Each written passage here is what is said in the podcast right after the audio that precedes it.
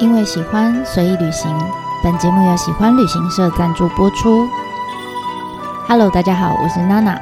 你现在收听的是 Nana 说日本。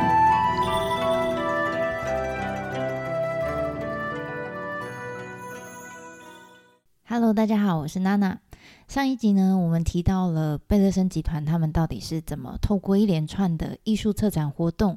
自然而然的把这个艺术呢带到直到岛民的生活里面去。那这一次呢，我们就一起要来边走边看，来看看直岛里面最大的一个聚落，就是本村地区，到底在这个地区里面有哪些作品。那大致上是可以分成两个部分，一个就是他们之前在推的家计划，就主要是用老屋一些古民宅来改造成艺术品的一些作品。那另外一个部分呢，就是家计划以外的也会有一些作品跟建筑，都还蛮具可看性的。那这一次开始呢，我们就先从家计划的7个主要的建筑跟作品开始看。那如果你是第一次听娜娜的 podcast 的话，这边稍微跟您说明一下，下面的内容呢，大部分是可能我自己在带团的时候会在巴士上面啊，或者是在行程中跟旅伴一边走一边看，然后分享的一个内容笔记，所以多多少少会掺杂我自己一些的过去的经验啊、感想跟小故事。好，那所以如果你是已经曾经来过的朋友，这些内容可能对你来说就是一个回忆哈。那如果你是现在已经在现场，或是你正计划想要往这些地方去的话，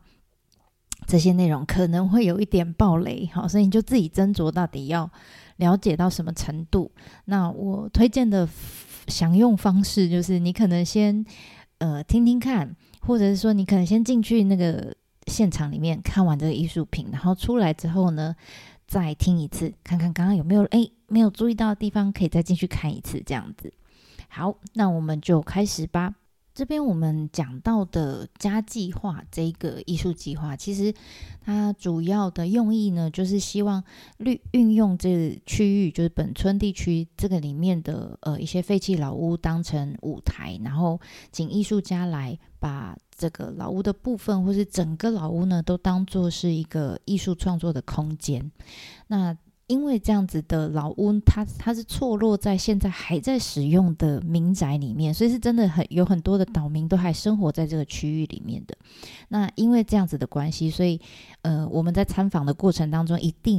定会经过这些直岛岛民他们的生活场域，所以就这样子可以增加很多像我们这种观光客去到那边就可以跟当地的这个岛民之间，或者是年轻人跟长辈之间啊，或者是像他们可能是东京或大阪这种都市地区来到这个岛上面跟乡村之间的这个交流跟互动就会慢慢增加，这是他们原本主要的一个用意。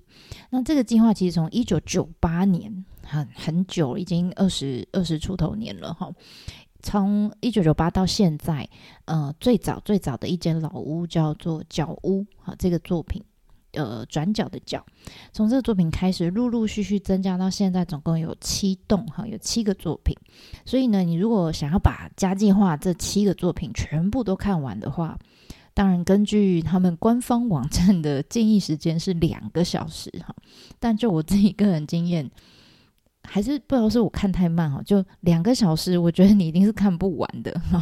那为什么呢？因为这些作品其实它真的是打散在这整个村落里面的每一个角落，所以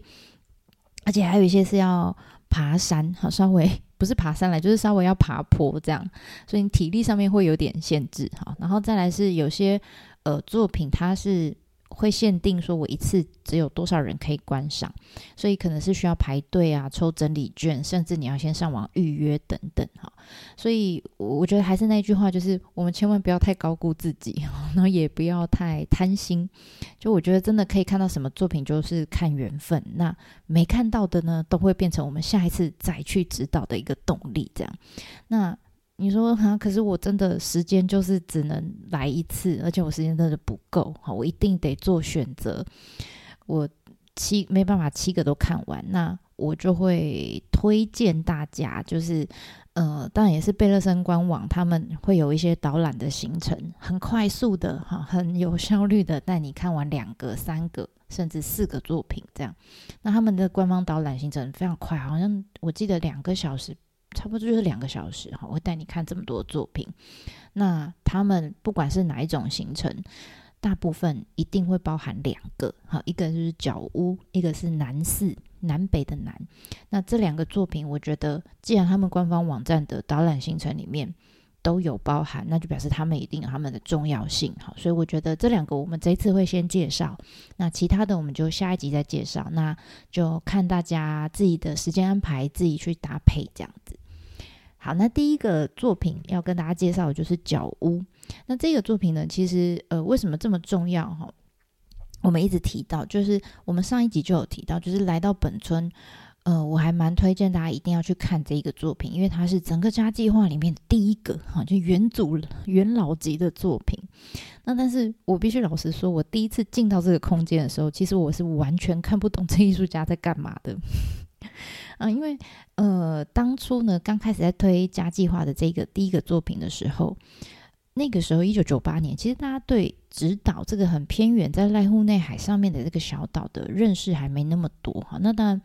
包括艺术家也是。所以那个时候那个秋元先生啊，他就很直觉的，就是他邀请艺术家来做创作嘛，所以他就很直觉把脑筋动到他的人脉上就他认识的一个艺术家叫做宫岛达男。那宫岛达男跟秋元先生那时候大概都是30几岁，就还是在事业正在慢慢打拼，在往上走的这个阶段。那宫岛达男这艺术家，他那个时候就是刚开始算是在国际舞台上面稍微有一点点崭露头角的感觉，刚开始这样。那但是其实早在贝勒森之家美术馆开幕之前，秋元先生就曾经有向他的老板就是服务先生，就有跟他推荐过他这个朋友，就说这个艺术家还不错，那是不是他最早是希望就是老板是不是可以让他让这个艺术家在那个我们那时候不是说一个缩小版的万神殿嘛就是圆形的那个空间里面去请他在这边创作这样。那但是因为那个时候服务先生他对这个宫岛达男还没有什么认识，没什么感觉，然后再加上他后来被有一个七彩霓虹灯的作品，就是生死100被这个作品给干掉了，所以完全服务先生没有注意到这个艺术家。那但是后来时间过了一阵子之后，他又不知道从哪里就听到宫岛达男的这个艺术家的消息，就开始对他的作品产生一点兴趣。那秋元先生一知道了之后，就马上就抓紧机会，他就赶快，但不只要说服服务先生，他其实同时也要说服宫岛达男。为什么呢？因为宫岛达男那时候他人在瑞士，那你要知道对宫岛达男来说，直岛这个小岛就是你要说服他来这个岛上面创作，其实他没有听过，他可能我不知道他有没有听过啦，但是对他来说这个地方绝对是比不上那些有名的美术馆嘛，对不对？那所以他就是宫岛达男这个朋友就跟他讲，好啊，那不然你想要我做什么？我现在人在瑞士，要不然你要来找我嘛，我们来谈一谈。结果真的秋元先生就飞到瑞士去找他，就去说服他，拜托你一定要来直岛上面创作这样。好不容易说服他之后呢，就把他带回直岛，然后呢接下来就是要去说服服务总一郎了。那他也很厉害，我觉得秋元先生他会抓服务总一郎他不会抓，因为他很忙嘛，老板很忙，所以他就抓他休息的时间，比如他可能坐着游艇出去玩啊，或者是去放松的时候，抓着他的休息时间，然后去带着这个宫岛达男去拜访他的老板，然后就说服他的老板说，老板现在刚好有这个空间，这个角屋，这个家计划第一个 case， 你是不是可以把这个空间呢，我们买下来这个空间就给宫岛来创作这样。那据说啦，他们第一次就是跟服务总一郎讲完他们的创作理念之后，就服务总一郎第一时间其实他没有答应，他没有点头答应，他就说，我觉得你们提案不够吸引我所以呢他就说，这样我再给你们几个小时好好的想一想，几个小时好好的想一想，好，如果你们有更好的提案，我就答应让你们做这样。好啊，不过那个谁啊，秋元好，你跟那个谁谁谁好，你们去打扫游艇意思就是说就让宫岛这个艺术家剩下他自己一个人，然后回到饭店里继续去想说你要做什么创作，那其他的人他就老板就把其他人支开，就说你们去扫游艇这样好了。结果宫岛就回到饭店，然后自己抱着头苦思这样。好，然后呢秋元呢他虽然在扫游艇，但是他一边刷地板一边也在想那到底要怎么说服老板这样。这总之呢这两个好朋友后来就讨论之后，就当然就秋元就希望啦，最后的结果是就是宫岛他就把他曾经在威尼斯双年展发表过的一个作品，好，那个作品是暂时性的作品，它不是常态性的。这个作品叫 Sea of Time， 就是可以翻成时间海，因为它还没有正式发表过那种常态性展示常设性的作品，它只有一个临时性的展示过。那所以秋元就说服宫岛说你要不要把这个作品拿来改成指导版。那其实宫岛他一开始是非常抗拒的，因为他觉得这是我的代表作耶，我要把它放在他第一次常态性的展示，就要把它放在指导这样的地方，他就会有点抗拒。为什么？因为真的相对于那些美术馆，指导的知名度并没有这么高，它又在这么偏远的地方，然后我要把我最有自信的代表作放在这里，这样就失去就是可以被收藏在美术馆里面的这个机会了吗？那但是这个好朋友秋元就不断的凹他，就说拜托拜托，你看我们只有这几个小时你能想出更好比这个作品更好更适合放在角屋里的作品吗？他想一想也是他没有办法再提出比这个作品更好的提案了，所以就这样两个人就有点就是准备上战场，就好那我们再试一次。好，于是呢他们就拿着这个作品然后再次去找服务总一郎，然后这一次呢终于说服了这个老板。好，那这个服务总呢都答应了，他就说好那你们就用这个作品去搭配角屋来做设计跟创作吧这样。所以呢指导的家计划这个第一个作品就是这样子产生的。好，那这个作品呢它你如果真的去现在进到那个空间里面去看，你会发现他在这个老屋里面呢他做了一整面的水池，就原本应该是榻榻米的空间这样他把它打掉全部做成一个水池，然后呢里面总共放了125个 LED 灯。好，那这些 LED 灯呢它上面都是数字，它其实就是一个计数器。那这些计数器呢它会一直从1 2 3 4然后一直变到9这样，然后又回到0 1 2 3 4这样，它就这样一直跳。那但是每一个灯的颜色跟它跳的频率是不一样的。那这些频率呢是那个时候1998年的时候宫岛他就邀请当地的就是指导的岛民来协助他。好，那就邀请很多岛民来，然后呢请他们依照自己想要的频率来设定。那有一说是说他们是照着他们这些岛民照着他们自己的心跳或者是他们跳绳的频率来做设定的。那 anyway 每一个人设定出来的频率一定不同，你会看到有些数字是 123467890 跳得很快，有些是1停很久2 你就觉得他的频率怎么这么慢这样。好，那我通常看到这种频率会想那应该不会是心跳吧，要不然跳这么慢应该活不到现在，很可怕。总之呢在这个作品出现之前，为什么它那么重要，是因为这个作品出现之前其实你知道这些指导岛民他们其实一直都是以旁观者的角度来看贝勒森集团到底在搞什么他们只知道说有一个集团来到他们岛上，然后到南边买了一块地，然后搞东搞西的什么黄色南瓜什么他们也搞不太清楚不知道他们在干嘛。那一直到这个作品就是角屋这个作品出现的时候，艺术家找他们来了不知道要叫我们创啥就在那里在那边按那个数字也不知道要搞什么总之就迷迷糊糊他们就参与了就很可爱的这些岛民们。那总之呢，这些 LED 灯在岛民们的设定下面就开始用不同的频率跟速度开始切换这些数字，然后你就会发现说，因为这些 LED 灯是亮的，然后相较之下那个空间里面其实是没有照明的，只有外面的自然光进来，你就会觉得暗暗的这样，所以那些数字这样在里面这样轮流的亮，轮流的亮，加上老屋上面的窗户上面其实它也有设计一个用电流控制的，好像有点在那个毛玻璃透明玻璃上面不断的用电流去控制，就会有不同的数字出现这样，那个数字也是会不断的变动这样，所以你就会发现不管是在水里面也好，或是窗户上面也好，这些不断变动的这个数字的背后，其实他们都各自，因为当初是请不同的人来设定的，所以其实他们是各自都代表了一个人，他们背后都是有一个人在的，那大家用自己的频率好像一起生活在这一片的这个时间海里面这样。那后来过了20几年，就据说在2018年的时候，就是20年后这个作品20年周年庆的时候，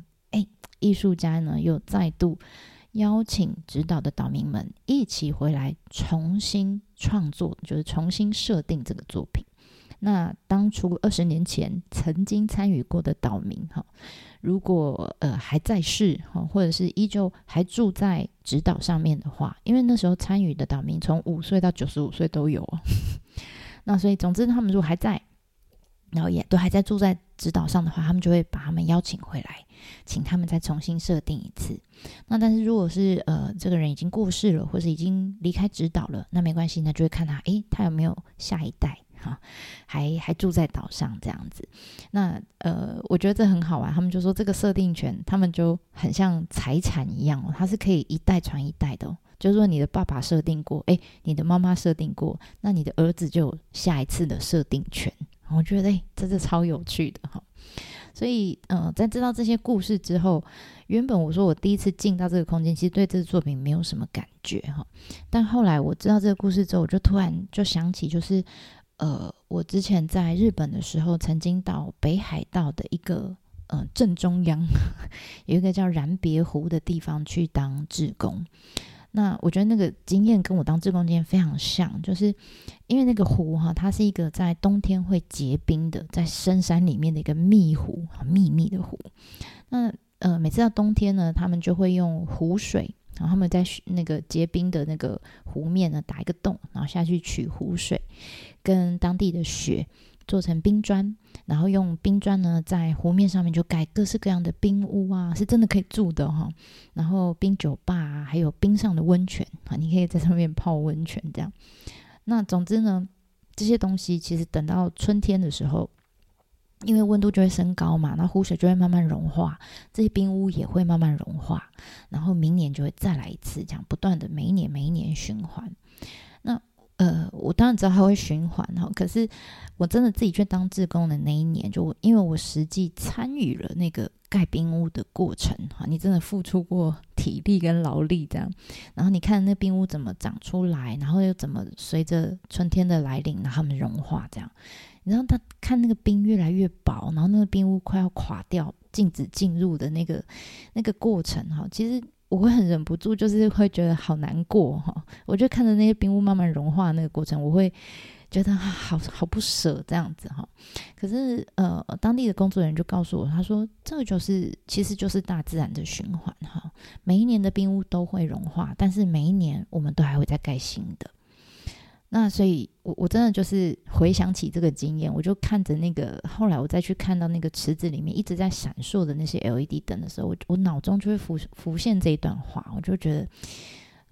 可能这些作品对当地人来说也是这种感觉吧，就是因为他们实际参与了这个作品创作的过程，所以他们会很有感觉。然后呢，因为有些人的离开，那下一次的设定可能是他的小孩，他的后代，那他们就感觉到这种，因为人的生死也是一个自然的循环嘛，我觉得这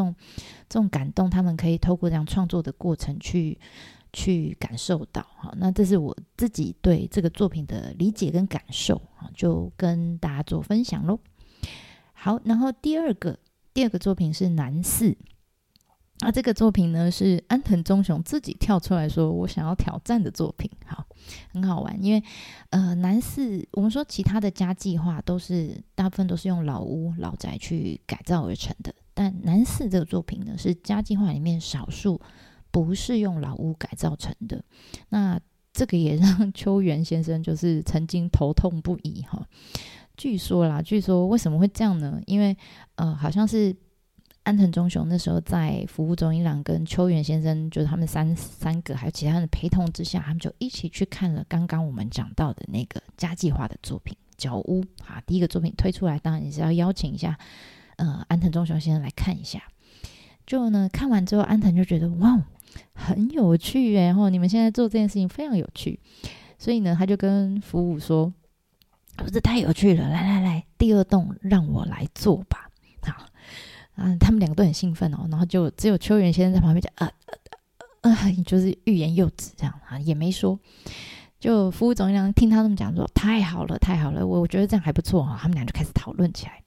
就一边讨论呢，一边就顺势就开始在本村里面就开始一边散步，然后一边找说，那我没有，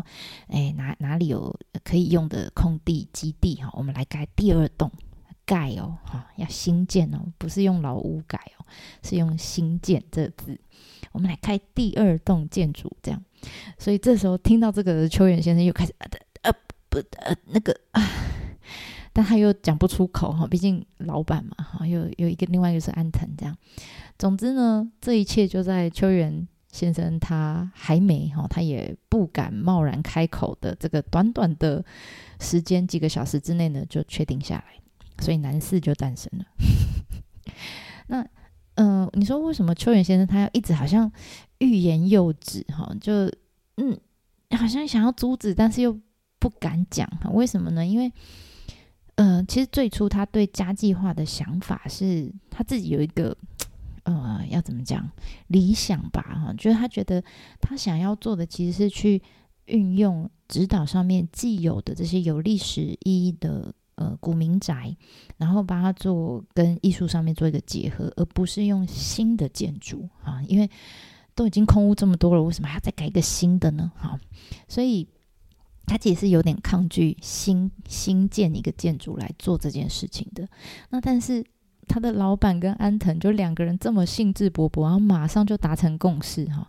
那怎么办呢？所以身为下属的他就只好，那不然我想办法。找理由来解释，好，来想办法用说的方式把这个作品纳入家计划里面。好，那还好是那时候有很多的偶然跟巧合，就可以让他顺利的把这个作品解释到家计划里面去了。那首先呢，第一个巧合呢，就是他后来发现说，刚好他们选的这一块地，这个区域哈，以前呢就是直岛一直以来的一个算是宗教设施的聚集场所哈。就原本在这块地的附近呢，就有很多的神社跟寺庙，而且后来在这块地的上面哈，就是比较靠山上的地方，也有另外一个作品叫护王神社。好，那他们现在选的这块地呢，以前。这里有三个寺庙，然后这块地刚好是里面最南边的那个寺庙地藏寺，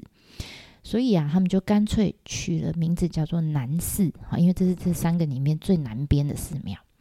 那还有另外一个巧合就是刚好那个时候他们已经买下了James Turrell 的作品，一个叫做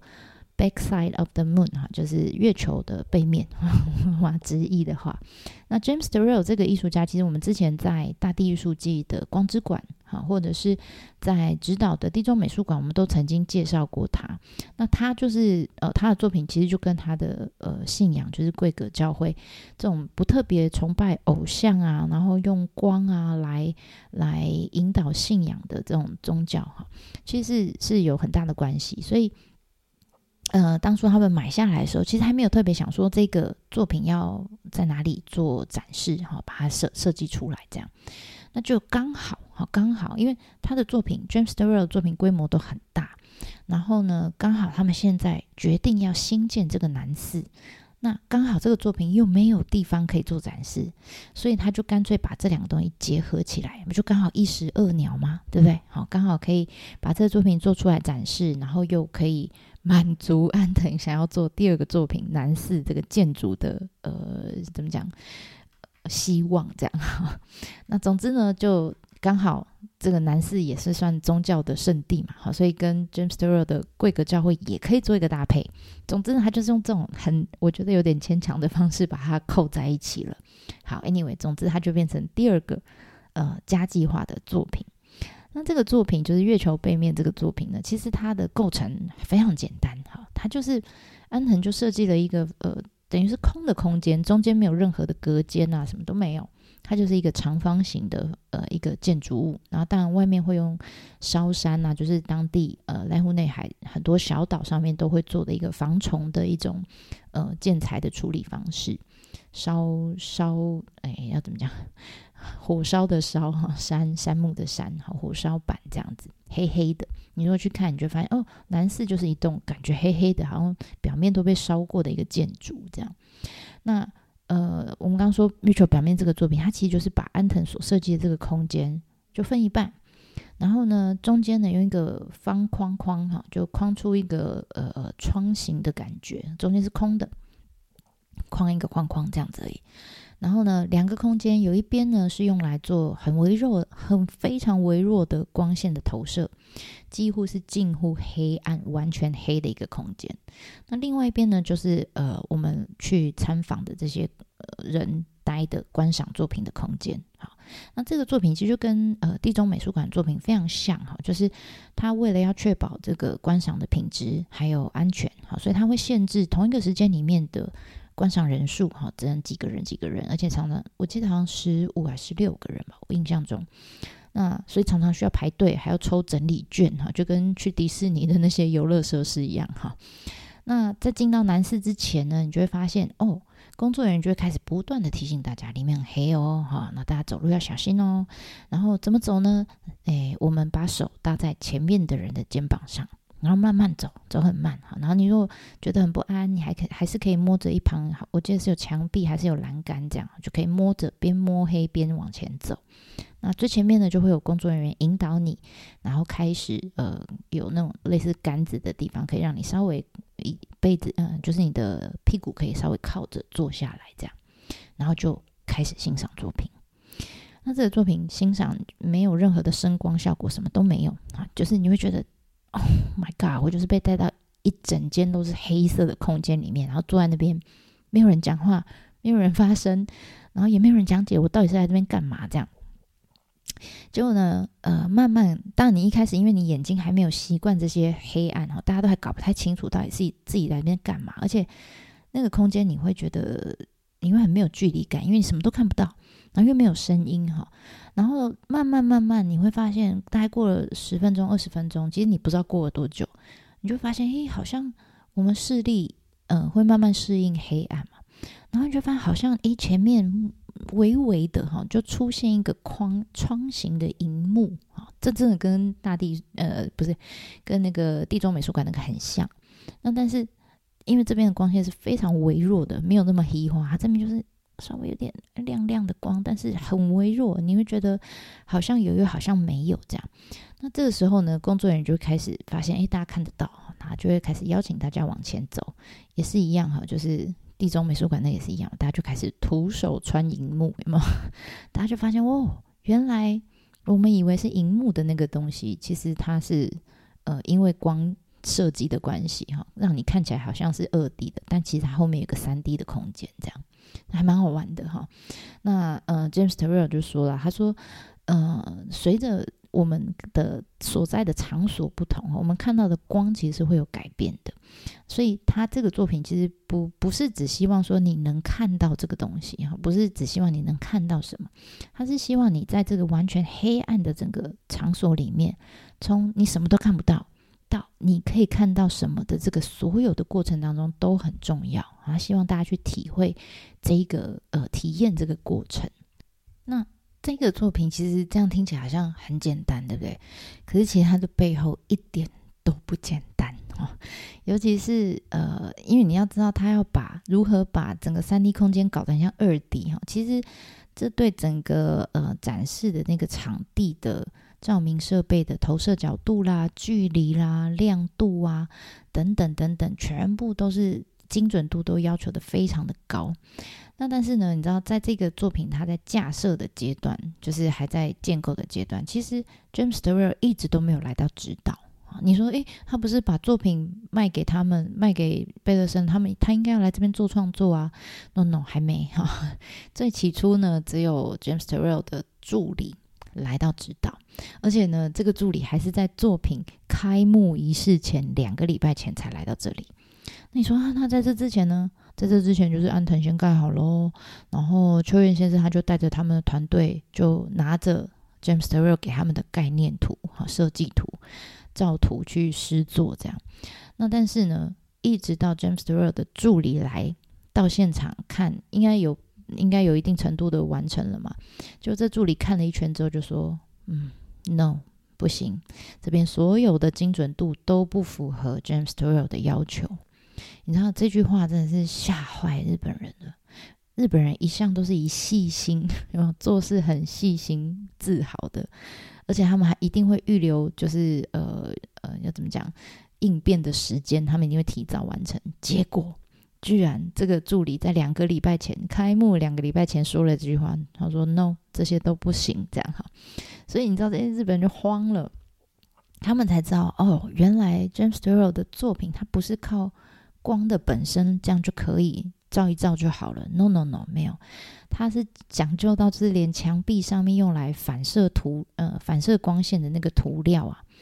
它全部都要用特殊的涂料，而且怎么涂也是有讲究的。所以后来是 James Turrell 这个助理他才知道怎么涂，全部是他涂的。然后再加上我们不是说中间有一个框框嘛，那个方框，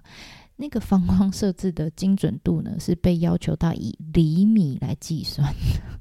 然后呢，这个时候就你知道，对施工团队来说，他们是觉得，尤其是建筑嘛，建筑你怎么可能要求到这么精细呢？就是你建筑当然会要求很，日本的建筑一定会要求很精细，但是要求到这么精准是不太可能的。所以对他们来说，对这些日本施工团队来说，他们是觉得这是一件很不可能的任务就对了。那但是他们还是要尽量依照那个助理的要求去做啦。结果呢，果不其然这没多久之后， James Turrell 在开幕前就自己亲自就来到岛上了。他当然是要来看看这作品做的怎么样。果不其然，他真的来了，看了以后就说 No 就这个时候日本人才发现说，要死我，居然有一个外国人比他们日本人还要龟毛。因为 James Turrell 就说 No， 如果呢这个作品最终没有办法呈现到他心中那个标准的时候，他就不会承认这个是他的作品。这时候日本人心里想说，那你为什么不早点来呢？但事情都已经到了这个节骨眼了，明天就要开幕了。你知道整个日本的工作团队，他们就算用尽了洪荒之力，你叫我怎么改我就配合你怎么改，但是我只能尽力，我没有办法达到你100%的要求。所以到了开幕前的最后一天傍晚要收工的时候，没办法，大家都要下班了。这时候 James Turrell 就说，好，大家下班没关系，但是如果可以的话，秋元先生你可不可以留下来跟我一起继续做最后的努力啊。这时候秋元先生他真的万万没有想到，他一直以为这个作品最困难的难关就是要想各式各样的理由把它融入加计划，就没有想到最困难的居然是在今天晚上，就是明天要开幕了，他今天晚上还在努力的调整这个作品，然后要让它符合艺术家的要求这样。就过没那个晚上就开始，他们就继续在这个空间里面做各式各样的调整。就他才知道说，为什么 James Turrell 在晚上努力呢？他说因为呢我们的人的眼睛只有在完全黑暗的时候，你才能比较敏锐的感知到这个很微弱的光线的变化。那这样子的工作你在白天是没有办法做到的，因为我白天太亮，有太多的干扰。所以呢，总之秋元先生就只能尽他所能就是反正就是不断的配合 James Turrell 说，那个光调暗调亮，左边右边上面下面这样。总之呢，就是一直调到James Turrell 勉强满意为止。好，为什么说勉强呢？因为据说这个作品在隔天正式开幕之后，其实后来呢还是有那天还是照常开幕没错，但是开幕之后其实后来他们还是有找回原本那些在现场施工的建筑的人员，请他们回来重新挑战，不能丢日本人的面子嘛，对不对？好，重新改造那个方窗，好，那个方框，然后经过很多次的改良之后，才算是真正达到James Turrell 他心里面那个100%的这个完美的状态。所以你就知道他的作品其实看起来真的都很简单，你就觉得就是光照嘛，然后是非常感性的一个作品。他主要是想要让来访的这些像我们这些观众可以直接感觉到光的存在，还有光是有质量的这种感觉。但是你知道要呈现这种很感性的感觉，其实它背后是有很多很严谨的很理性的科学态度在后面，还有艺术家非常坚持，好，才能达到这样子的效果的。好，所以这是我觉得这个作品蛮有趣的地方，好，就跟大家做一个分享。那其他的作品我们就下次再继续说咯。ではまたね。